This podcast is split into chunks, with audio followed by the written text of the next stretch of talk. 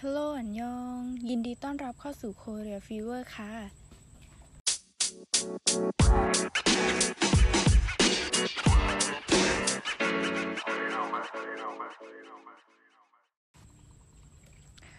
ก่อนอื่นเรามาทำความรู้จักกับคำว่า Korea Fever กันดีกว่าค่ะ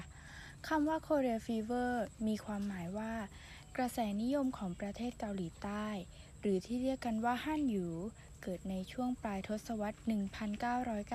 1990 คือความนิยมของประเทศเกาหลีใต้ ที่ค่อยๆ คืบคลานไปสู่ภูมิภาคทั่วโลก ทั้ง 7 ทวีป เกี่ยวกับเรื่องวัฒนธรรมร่วมสมัยค่ะ มารู้จักคำว่าวัฒนธรรมร่วมสมัยไปด้วยกันนะคะ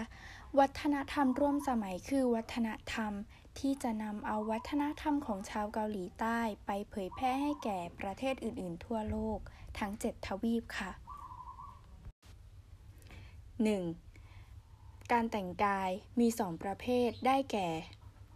การแต่งกายในยุคโบราณที่เป็นชุดประจำชาติของประเทศเกาหลีใต้ หรือที่เรียกกันว่าชุดฮันบกค่ะ และชุดในยุคปัจจุบันจะมีการเปลี่ยนแปลงไปตามฤดูกาลของประเทศเกาหลีใต้ 2. อาหาร อาหารในประเทศเกาหลีใต้จะเป็นจำพวกซุปต่างๆ ผัด นิยมใช้ตะเกียบในการรับประทานอาหารค่ะ 3. ภาษา ประเทศเกาหลีใต้มีพยัญชนะทั้งหมด 19 ตัว แบ่งเป็นพยัญชนะเดี่ยวๆ 14 ตัว พยัญชนะซ้ำ5ตัว สระพื้นฐาน 10 ตัว และสลับผสม อีก 11 ตัว รวมเป็น 21 ตัวค่ะ 4. ศิลปกรรมความสวยความงามที่เป็นที่นิยมในหมู่ผู้หญิงที่รักสวยรักงาม 5. ซีรีส์ที่สร้างสะท้อนให้เห็นสังคมของคนเกาหลี และดัดแปลงให้มีรูปแบบใหม่ไม่จำเจ 6. ถ้าไม่พูดถึงคงไปไม่ถึงประเทศเกาหลีแน่ๆ นั่นก็คือดนตรีหรือวงดนตรีของประเทศเกาหลีที่รู้จักกันในนาม K-POP กำลังเป็นที่นิยมในหมู่เยาวชน K ที่ย่อมาจากคำว่าโคเรีย ซึ่งเป็นชื่อของประเทศ ป๊อป เป็นเพลงชนิดหนึ่ง เมื่อเอามารวมกันจะมีความหมายว่าเพลงป๊อปของประเทศเกาหลีนั่นเองค่ะ